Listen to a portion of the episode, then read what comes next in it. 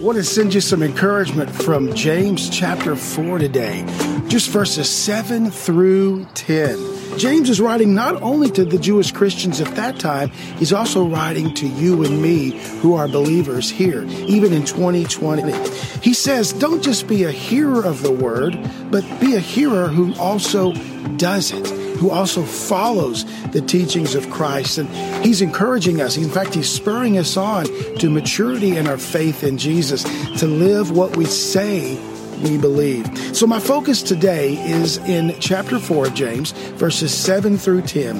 And it reads like this in verse 7 it says, Submit to God, resist the devil, and he will flee from you.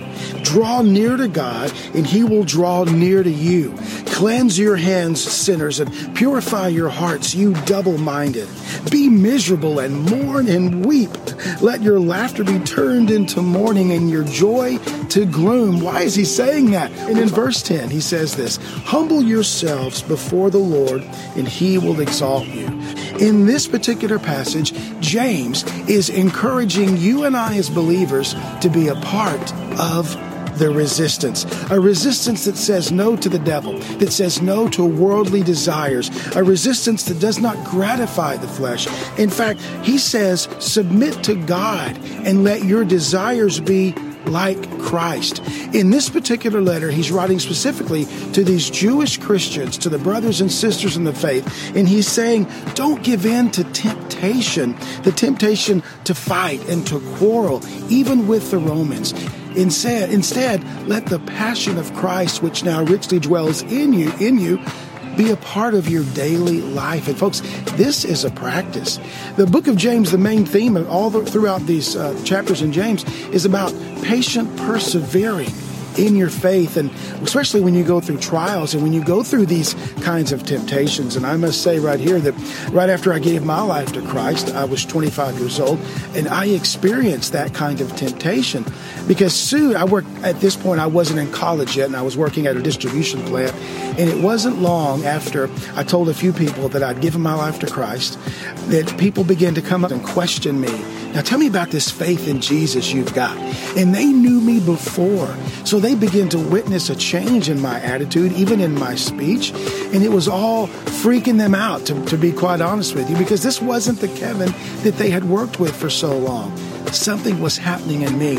And honestly, to be honest with you, I got really tired of all the questioning and some of the ridicule. It's very minor compared to what these people were going through uh, as far as persecution. But it was it was getting the best of me, and I began uh, sort of a period of silence about my faith. And I did that for a couple of years, and I even reverted back to some of my old ways of thinking and responding and thoughts and, and even my actions. And the Lord began to lovingly draw me back to Him. And He did that through His Word and through some people, some brothers and sisters who would come alongside of me and pray with me and encourage me. And I really appreciate that because, you know, it's like that when you're a new Christian, you are a baby. You're just now born into this family of God, and you need some mature believers to come alongside you and to encourage you. So James is, is saying to these people, as he's saying to you and I as believers, look, lose the pride.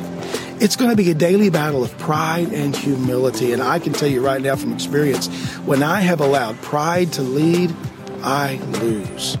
It's whenever I'm humble before the Lord and I do what James is saying here in the seventh verse and I submit myself to God. All the things that I think I have a right to. I have a right to speak up and defend myself. You know, there are, there's a time to speak and there's a time to be silent. But when I submit to God, He gives me clear direction of when those times are. And it's always the right time to resist the devil. So He says, lose the pride in chapter 4, he says, God rewards the humble. And that's the daily battle. Once again, maybe you faced pride today. I know I did in a couple of circumstances pride versus humility. Humble ourselves before the Lord when we need words, when we think we need to respond to something. Seek God. You know, God can answer a prayer within a matter of seconds and give you the right direction that you need so that you don't bring shame to yourself. You don't bring shame to your testimony. I tell you what, I, I really got tired of having to call people and apologize for my words and for my actions after I became a Christian and understanding what God's word said because I was not submitting to God. And this is a daily thing for me. I do not have this mastered by any stretch. It's a daily practice, and maybe you're going through that as well. So, James is encouraging us don't be led by your old prideful self, but instead be led by your passions that are now the form of the, of the nature of Christ. We have a brand new nature inside of us. Jesus, what? He was humble. He loved people. He was a very good listen, listener, and he taught us how to persevere with patience, allowing the Lord's timing to be what rules me and not my own. So, so many times I have gotten ahead of God with my mouth and with my actions. And I, I instead of waiting for God to do what he wanted to do, uh, I just got in the way. A great example of this is in football. You know, whenever the, the, the quarterback uh, gets the ball snapped to him, he snaps the ball. Uh, maybe the play that they called in the huddle is not going to work out when he gets to the line and he sees that, okay, we were going to run through hole number three, but there are blockers there. And he may call an audible at the line and say, we're going to change it, we're going to change it. We're going to throw a pass to this receiver, to that receiver, or do something totally different. Uh, that's allowing the play to develop. And that's what God wants us to do is to submit to him every day and allow his will, his plan to develop within our heart, submitting to God. You know, God even makes a way of escape for us when we find ourselves trapped in a situation. We see David constantly talking about that in the book of Psalms. And I think of the Matrix movie when Mr. Anderson would find himself in trouble and his guide would say, okay, uh, coming up on the left, you're going to find a red door, take it, or, or up on the right, you'll see an alleyway. Your escape's down through there. And God even gives us an escape but it's not going to be with our own lustful desires. And you're never going to find a, an escape route through your temptation. That just leads to more trial and trouble. But he says, I will be your escape route if you submit to me. He says in this verse, he says, cleanse your hands you sinners, and purify your hearts, you double minded. What on earth does that mean? Well, in this particular time, James is talking to the Jewish Christians who have been going back in the alleys and taking bribes, and some of them have even had blood on their hands. He said, Stop doing that. Do not be a servant to sin and to the old sinful nature. A Christian is someone who is growing in the faith. There is no such thing as a professional Christian. And the devil has told me many times, and he's probably told you, that you just don't have it together. You know, uh, you'll never be like somebody else. And ooh, that's, that's, that's enemy number one is the enemy of comparison. When I compare my Christian walk to somebody else's, they've not been where I've been. I've not been where they've been. They don't know what it's like. The lady who brought the alabaster uh, jar and, and, broke the perfume over Christ's feet. Uh, we, we don't know the cost of that worship. Just like someone doesn't know the cost of my worship, why I worship the way I do, why I am the way I am. It's because Jesus saved me. He saved you. Circumstances are so different. In the things that we are learning and again, growing at our own pace. And so I just encourage you to remember that this is a practice. There's one verse I want to encourage you with, and it's just a daily practice. It's Proverbs 15 1. And it reads this A soft answer turns away wrath but grievous and harsh words just stir up anger.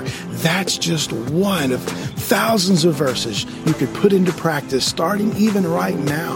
The next time someone comes at you and they're all mad and they're crazy, instead of throwing more harsh words to fuel the fire, we can extinguish that fire by, first of all, submitting to God and being obedient to His words and let, let the play develop in other words, let God do his thing. I have seen over and over when I've come back with a soft answer after someone was upset with me or mad, something amazing happened the Lord began to soften the heart of that person.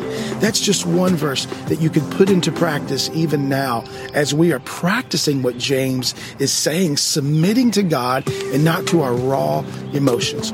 Colossians 3:15, I close with this verse. It says, "Let the peace of Christ rule in your heart." Another word there in the Greek is the word umpire, rule to umpire. What does an umpire do? Uh, what does a referee do? When there's a, there's a penalty on the field, he throws a flag, he blows a whistle. The Bible is saying, let the Lord be that referee in your life. When something is said to you that's not holy, that makes you want to respond out of your flesh, let the referee, God's word, blow that whistle, stop the play, think about it for just a second. God, even even with a simple prayer like this, you know, this is a great prayer of submission. Lord, help me. Not a whole lot said there, really and truly, with words, the number of words, but you have just summoned all of heaven to come to you and give you wisdom and give you strength. And the Bible says in that verse, if you draw near to God, He will draw near to you. So, will you accept this invitation with me to be a part of the resistance? The group of people, the body of believers that says today, I submit to God and I will resist the devil's invitation to temptation, which will always lead me into trouble. I pray for you today. I ask that God will bless you. James chapter four is a great chapter. The entire book of James. I love the book, uh, and it's it's so funny how it was written so long ago, but oh my goodness, it's so incredibly relevant for today. There's passages that talk about taming the tongue and, and, and making God Lord of your speech, Lord of your thoughts and your mind and your actions. God bless you. Prayerfully, we'll see you soon. Praying for you and your family. God shields you from this virus and that once again we will gather together and uh, be together as a group and as a family, a family in the body of Christ. See you later.